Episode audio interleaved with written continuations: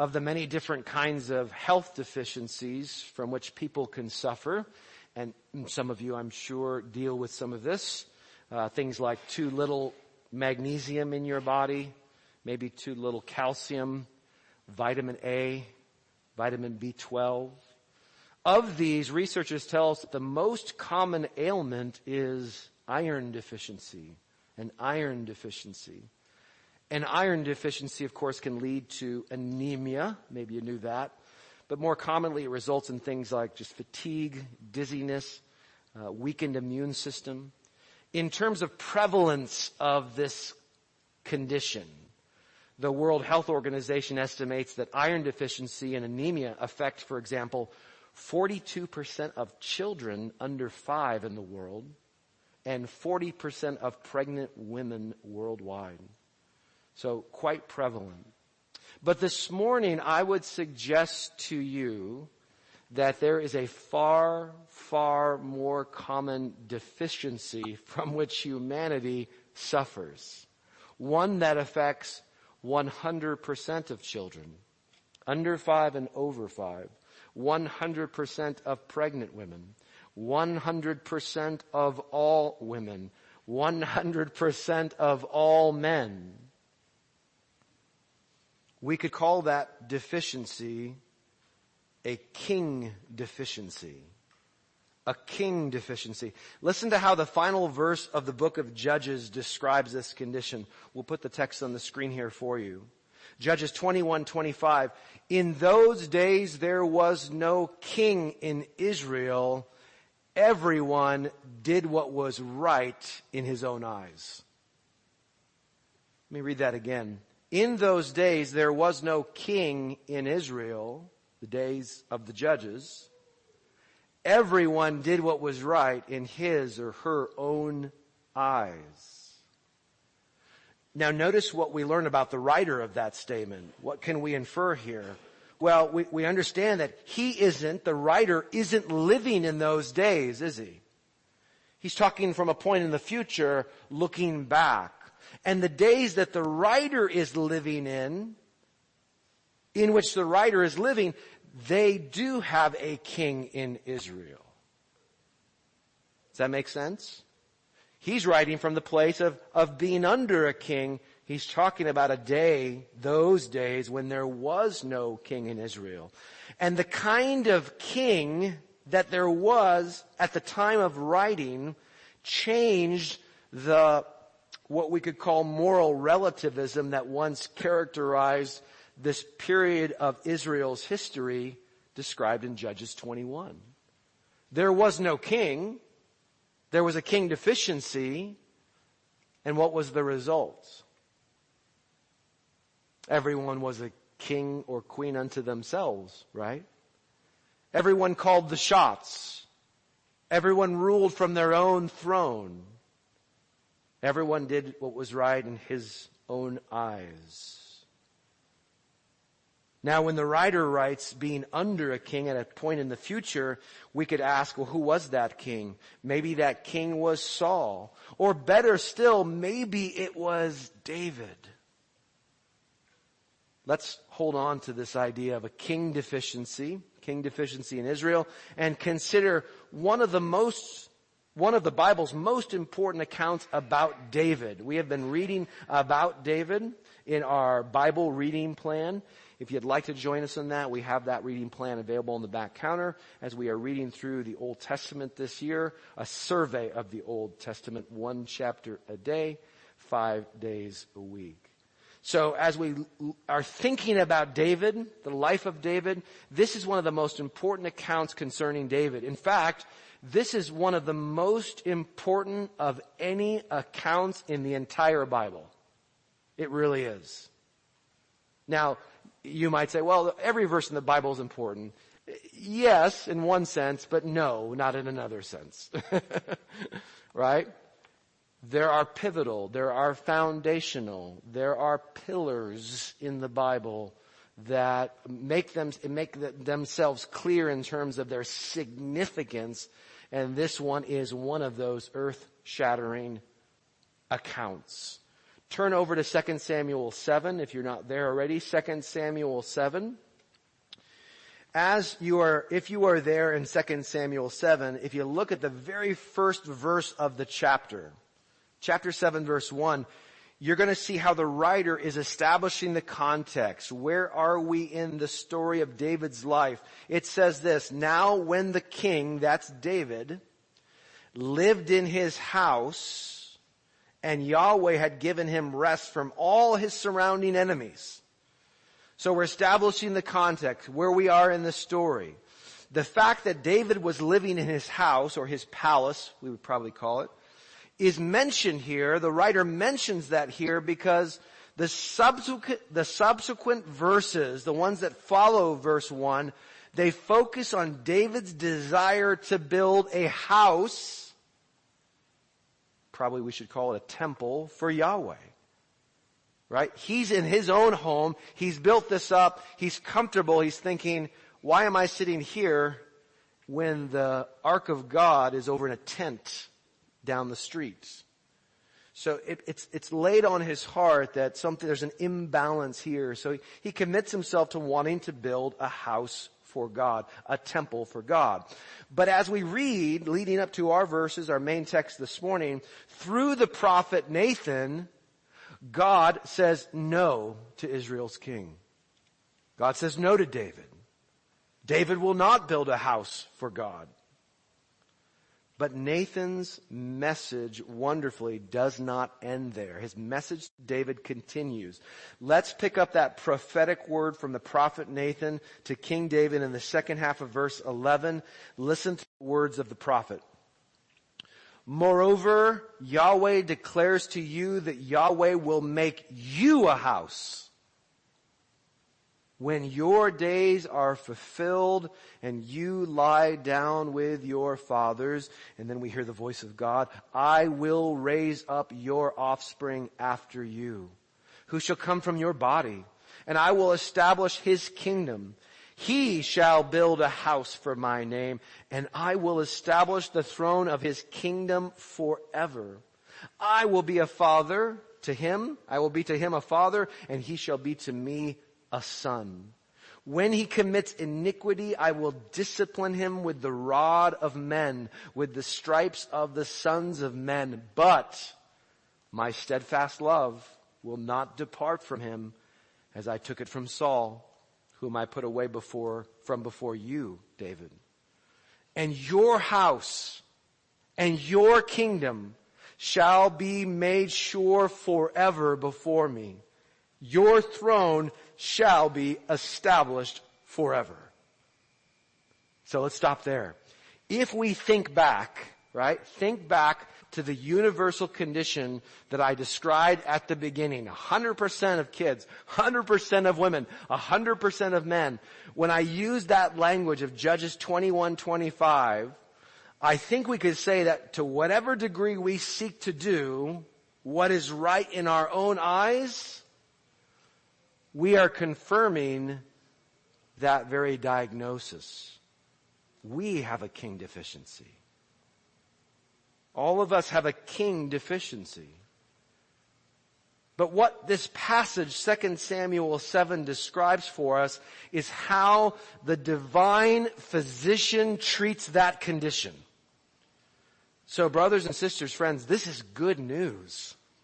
This is good news. If you acknowledge that you have a king deficiency, and we can spell that out a little bit more, if you acknowledge that, then the good news is that God knows that condition and He wants to treat that condition. He wants to bring you what you need to be healed from that condition. So let me be clear about what I'm saying. Every spiritual struggle you have, stop for a minute, do that inventory in your head. Every spiritual struggle that you have, and so many of the material or outward or situational struggles that you endure, these are a direct result of your king deficiency. That's where they come from. That's how serious and how pervasive the condition is.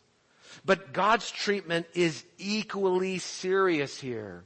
More than that, it is astounding when we see it and understand it. Let's sure, make sure that we understand what we just learned from 2 Samuel 7 verses 11 through 16. Now, though the passage itself doesn't use the word, take a look at these verses here. 2 Chronicles 13, 5, 2 Chronicles 21, 7, Psalm 89, Jeremiah 33, 21. They, those passages describe this promise to David, they call it a covenant. It's described routinely in the Old Testament as a covenant. God's covenant with David. So if we step back and we think about this idea of covenant, one of the most important words in the Bible, we are surely going to remember, having read through the Old Testament, and we should remember the other two major covenants that came before this one. You remember those? Yeah, there's one to Noah. We'll call, that's called the Noahic covenant. We'll just kind of set that to the side. It's a good, it's a good one. It's a good, really good one. It's kind of big and broad there though, but it's not necessarily, uh, it's not necessarily pertinent to what we're talking about here. But the other two covenants that may come to your mind, I hope come to your mind, are what we call the Abrahamic covenants, God's promise to Abraham, and what we could call the Mosaic covenant. It's also called the Sinaitic covenant. The later kind of iteration of it's called the Deuteronomistic covenant. you like those words? Those are cool theology words, huh? These big words, but Abrahamic and Mosaic. Abrahamic and Mosaic. So like those earlier covenants from scripture, this Davidic covenant is one of the most important pillars in terms of God's glorious work of redeeming you of saving the world, of securing our eternal blessedness. This is absolutely critical. We'll talk more about this in just a moment. But again, let's make sure we understand what our main text is saying, what we just read through verses 11 through 16. Consider three things emphasized in this passage. For example, consider what we learn here about number one, David's offspring. David's offspring. The covenant is with David, but it isn't focused on what will happen to David himself or what will happen during his reign. That's not where the focus is. Notice the related terms emphasized here. Verse 11, Yahweh will make you a house, household. Verse 12, I will raise up your offspring. This offspring is clearly David's son, but he will also be, verse 14, a son to God. And in verse 16, we find the term house is repeated. House, offspring, son. So what God is promising David here is focused on David's descendants rather than David himself. That's important that we understand that. We also read here about number two, David's kingdom. The passage makes it clear that God's promise to David is not simply the promise of many descendants. We've heard those kinds of promises before, right? Abraham, I will bless you, I will make you your descendants like the stars in the sky and the sand on the seashore, as numerous as those. That's not what this is. It's not the promise of many descendants. The offspring or the house that God has in view here that he's emphasizing has to do with descendants of David who will reign as king. That's why we see repeated terms in this passage like kingdom, the word throne. Now we know David had many sons and daughters, but not all of David's sons reigned as king, right? Only Solomon truly did. We know uh, Absalom tried to do, right? Absalom tried. he pretended he was the king. He wasn't. Only Solomon truly reigned as king. And he was, Solomon was in fact the one who built God's temple. So in one sense, this is who it's talking about here. Your son who will come from your own body, he will build my house. So we're focused on Solomon here as well, these descendants. So just as God indicates in uh, verse 13, or, so, or, or yeah, he was in fact the one who built God's temple. Verse 13 confirms that. The covenant is focused on promises relating to the kingdom of David. So offspring, kingdom. Finally, look at what we read about number three, David's reign. Number three, David's reign. Verse 12 makes it clear that David will in fact lie down with his fathers. What does that mean? He's gonna die, right? Yeah. He's, he's going to the grave. so David will, will at some point lie down with his fathers. He will die. So the duration of David's reign would be limited. Specifically, he reigned for 40 years until his death at age 70. But notice what the final statement in verse 6 says uh, about, not sorry, in verse 16 says about the duration of David's throne. David's life was 70 years. What about the duration of his throne? What does it say? Your throne shall be established forever. Forever. Notice what he goes on to say, verse 13. The same promise is applied to David's son, to Solomon in verse 13. And I will establish the throne of his kingdom forever. Two different thrones? No, same throne.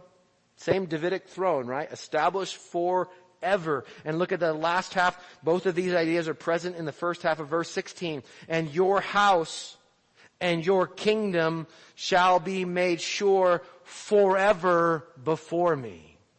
Can't miss that emphasis here. Forever.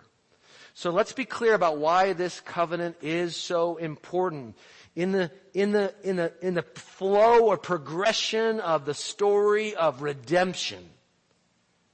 This is what we see. Think about how all the covenants work together. If God's covenant with Abraham was the promise of divine blessing, I will bless you and through you I will bless all the nations, all the families of the earth.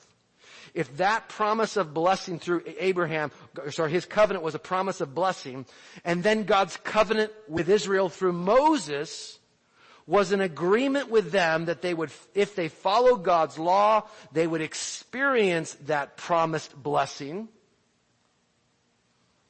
Then this covenant with David was the promise of a Davidic king to lead them in that obedience and thus lead them into and under God's blessing. Does that make sense?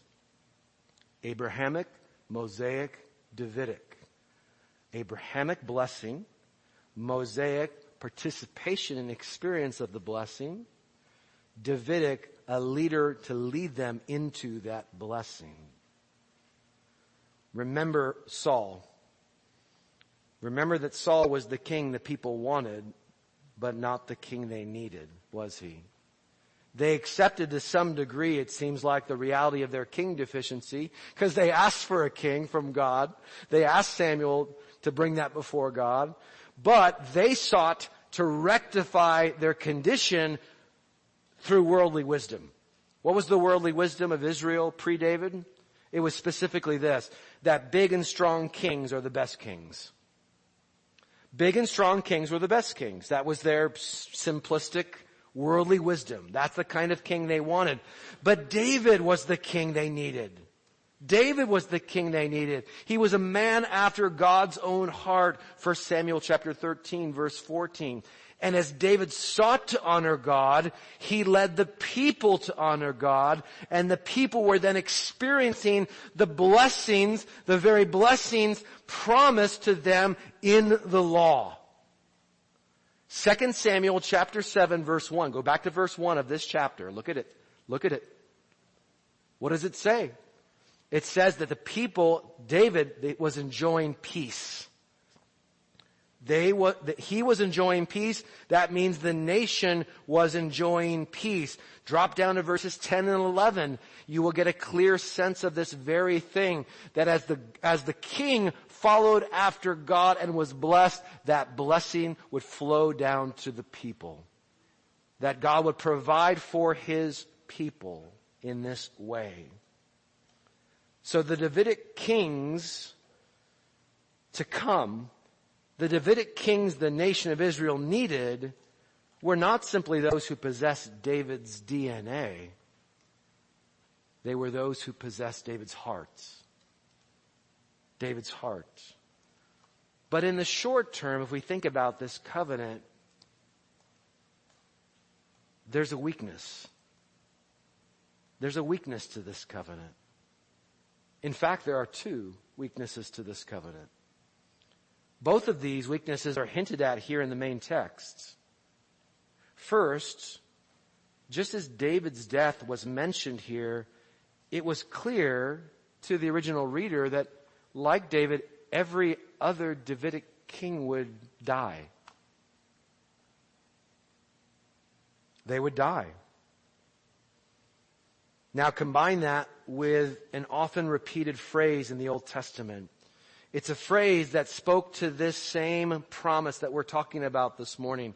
Take a look here on the screen. I've got those verses for you. 1 Kings 2, 4, 8, 25, and 9, 5, 2 Chronicles 6, 16, 2 Chronicles 7, 18, Jeremiah 33, verses 17, verse 18 as well, Jeremiah 35, verse 19. All of these verses put it this way. David shall never lack a man to sit on the throne of the house of Israel. That's not a one-off. There's all the verses. it's regular, regularly repeated. It's spelling out the very thing that we're seeing here in 2 Samuel 7, this Davidic covenant. Look at how it's spelled out. David will never lack a man to sit on the throne of the house of Israel. So in light of all this, what the Davidic covenant seems to promise is a never ending succession of kings from David's lineage. Now, the first weakness that all these kings will die, right? They're going to die. Another king comes up. Another king comes up. That one dies. Another king comes up. Now, that first weakness, it really comes into focus as a weakness in light of the second. And the second weakness, touched on in our main text, is clear from 2 Samuel 7 verse 14 and verse 15. Look back at those. Verses 14 and 15. God says there, I will be to him, he's talking about Solomon, his offspring. I will be to him a father and he shall be to me a son. When he commits iniquity, I will discipline him with the rod of men, with the stripes of the sons of men. But my steadfast love will not depart from him, as I took it from Saul, whom I put away from before you, David. So as is clear from the Old Testament story, neither David nor his descendants were free from sin. We see it here. Just keep reading Kings. You will see it there time and time and time again. None of them were free from the iniquity mentioned here. What is God's reassurance for us? God's reassurance to David is this. The reality of their sins, the reality of your sin and your descendants' sins, the reality of those sins, those failures would not lead to the fate of Saul. God was not going to do that with David. What was Saul's fate? Saul's fate was that the kingdom was taken from him given to David and his line. That will not happen to David's. God's steadfast love will remain. Even when the Davidic kings, fast forward hundreds of years, even when the Davidic king and the people he ruled over were at their most corrupt, this promise stood firm. Let me give you a verse that highlights this beautifully. Second Chronicles 21 7. Look what it says. Yet Yahweh was not willing to destroy the house of David. Wait, hold on a minute. Well, you know it's bad if it starts, the verse starts that way, right? Because it sounds like to me, correct me if I'm wrong, they deserve to be destroyed. That, that seems to be the inevitable outcome of the verse, or what God's actions should be that they should be destroyed. Yet Yahweh was not willing to destroy the house of David because of the covenant that he had made with David. And since he had promised to give a lamp to him and his sons forever. That lamp burning brightly, consistently, the flame would never, ever go out. The covenant promise declared in 2 Samuel 7 was an amazing answer to the nation's king deficiency. An answer based on the king they needed, not the king they wanted. But inasmuch as this covenant depended on kings who were sinners, it must have seemed problematic. How could it not seem problematic? Even precarious. What would happen to this covenant? Read Psalm 89. When you have time, read Psalm 89 and you will hear the doubt of the psalmist, the anguish of the psalmist saying, God, but you said, but you said about David. What do my eyes see? What are we experiencing now? Where are you, God? You'll, you'll feel it there when you read that psalm in light of this promise. Inasmuch as this covenant depended on kings who were sinners, it must have seemed problematic. But critically, when you continue through the Old Testament and you arrive at the prophets of God, the writing prophets, when the Old Testament writing prophets spoke to God's people of God's future work among them, a work of restoration, a work of transformation, those prophets would often paint with the colors of the Davidic covenant. For example, look at this, Jeremiah 23 verse 5. Behold, the days are coming, declares Yahweh, when I will raise up for David a righteous branch. Hallelujah.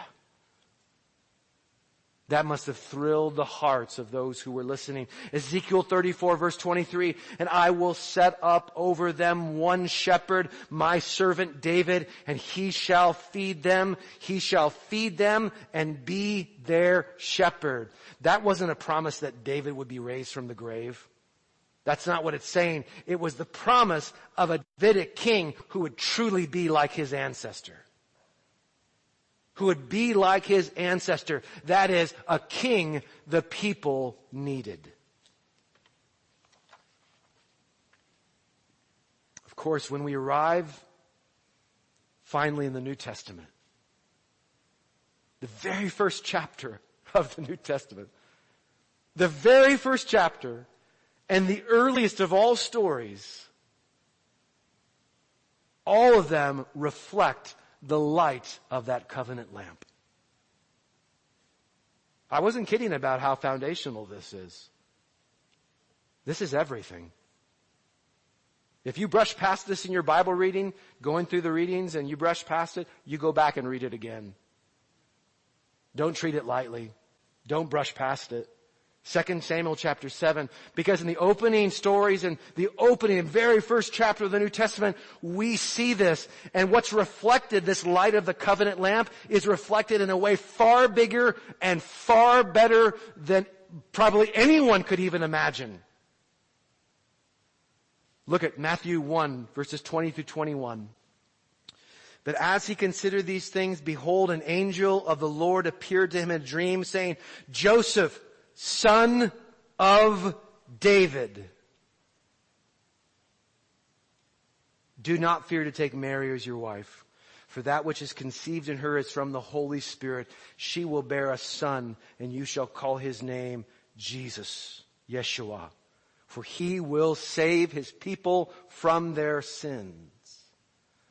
Oh, but it gets even clearer. Luke chapter 1 verses 30 through 33. And the angel, another angel said to her, do not be afraid, Mary, for you have found favor with God. And behold, you will conceive in your womb and bear a son, and you shall call his name Jesus, Yeshua. He will be great and will be called the son of the most high, and the Lord God will give to him the throne of his father David. And he will reign over the house of Jacob forever. and of his kingdom there will be no end. there it is. There it is, brothers and sisters. The two weaknesses of the Davidic covenant.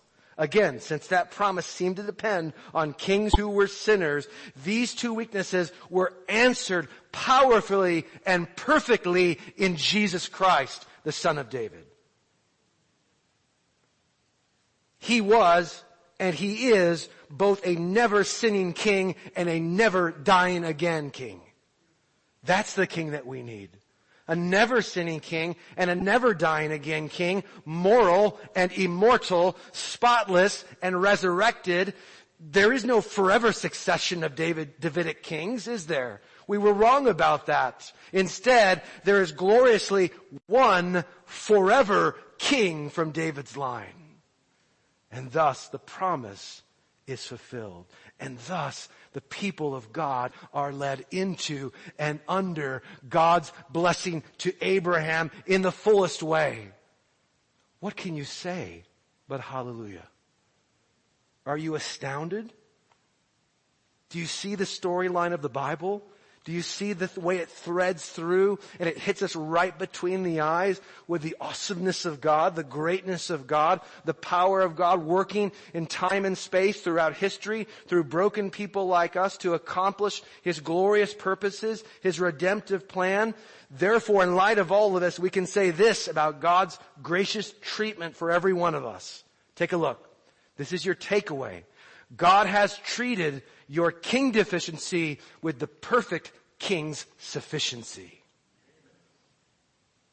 He has treated that king deficiency with the, the perfect king, Jesus Christ, and his sufficiency. Every day, you know this. I'm not telling you something you don't know. You know this. Every day, you and I are tempted to do what is right in our own eyes. To set ourselves up as judge, jury, and executioner right? To set ourselves up as the master of my fates. In fact, the culture around me is routinely encouraging me to do this very thing. Speak your truth, brother. I don't know what you mean, but there's, there's the truth, not my truth. Either if I'm speaking my truth, then it has to be judged. It has to be compared. It has to be brought against the truth to see if it's, it's worth anything.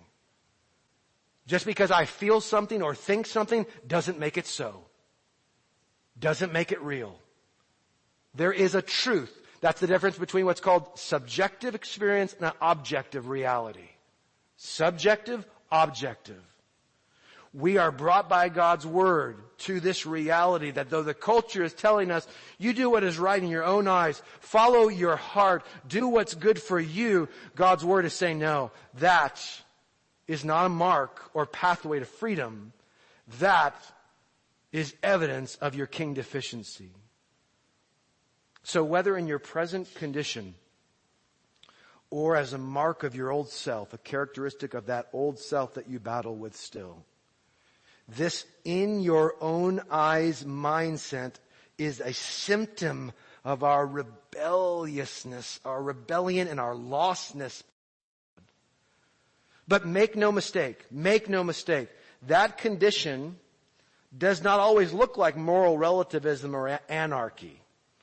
Right? It's often kind of painted that way in the extreme. Oh, you're doing what's right in your own eyes. Oh, it's anarchy, moral relativism. The world's going crazy. It's going to burn and fall out of its orbit and crash into the sun. It can also look like this. It can also look like it did in those pre-David Israelites that we read about in 1 Samuel. Remember what they did? They allowed worldly wisdom to inform their desire for a king.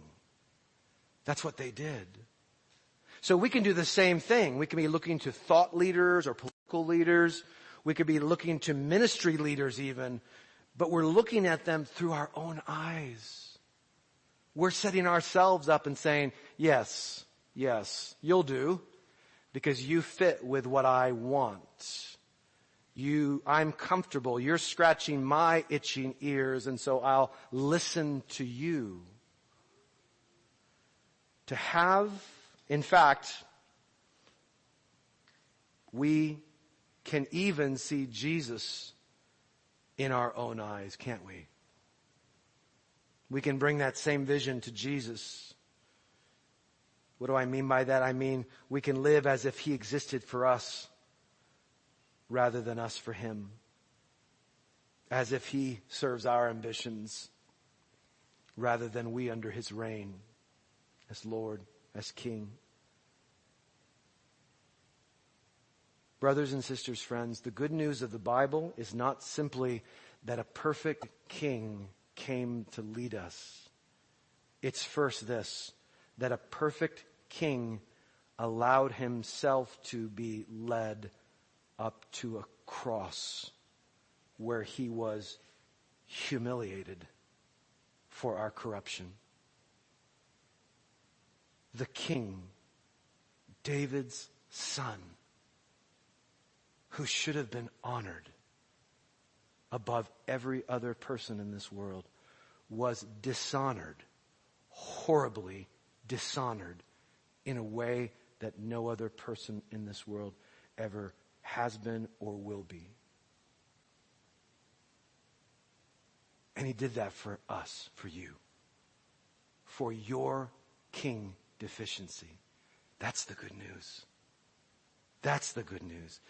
To have a king deficiency means our greatest need is not for just any king, but for the king that we need most. For the king that only God can provide. For the king that we were created to serve. And that is exactly who God has given us. Think about this. Here's another beautiful kind of full story, interwoven reality. We're told that Israel, back in the early chapters of 1 Samuel, 1 Samuel chapter 8, 1 Samuel chapter 9, we're told that they were rejecting, when they asked for a king, they were actually rejecting God as their king. They were rejecting Him when they clamored for a human king. But God used that very request in the end to bring us back to Himself. And how did he do that? Because the perfect human king who was brought by God was also God himself. The perfect divine king. God's like, oh, you thought you had me there, right? Asking for a human king? Guess what? I just turned it around on you guys. I just used your very request to bring you back to where you should have been all along. Worshipping me, serving me. The perfect human king and the perfect divine king are one and the same. Jesus Christ. And because that perfect king sufficiently, sorry, because that perfect king's sufficiency perfectly meets our deficiency, we can pray with words of this, we can pray the same words or the same, in the same spirit as this Puritan prayer. I love it. Listen to this. We sing it. We've sung it before. Occupy the throne of my heart. Take full possession and reign supreme. Lay low every rebel lust. Let no vile passion resist thy holy war. Wow. That's a prayer of submission under a king, isn't it? Beautiful prayer of submission. So I ask you this morning, will you admit to your king deficiency? Or at least to struggling with that mindset? If you do, if you admit to that, I think that you will daily cry out, Lord Jesus, you are my king. Jesus Christ, you are my King. I don't need my own eyes. I need you to lead me. I need you to lead me, so let me follow you in faith and love. You see, we should be convicted. In the words of Luke 6:46, Jesus said, "Why do you say, Lord, Lord, and yet you do not do what I say?"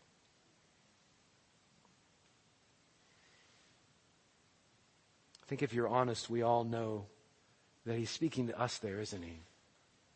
We call him Lord, and yet we don't do what he says. We don't actually follow him. We don't take seriously his words in the way that we should. Why should we take them seriously? They are the words of the king. Is he your king? That's God's question to you this morning. And if he is, follow him. Pray to him. Seek through the power and the grace that he offers because he was led up that hill to that cross for you. New life is possible because he rose again from the dead, fulfilling every ancient promise. There is hope for today in light of this ancient promise from 2 Samuel chapter 7. It's a staggering thought, isn't it? An ancient promise made to one man long ago is what gives us life and hope this very day. Let's give thanks to God for that truth. Would you pray with me?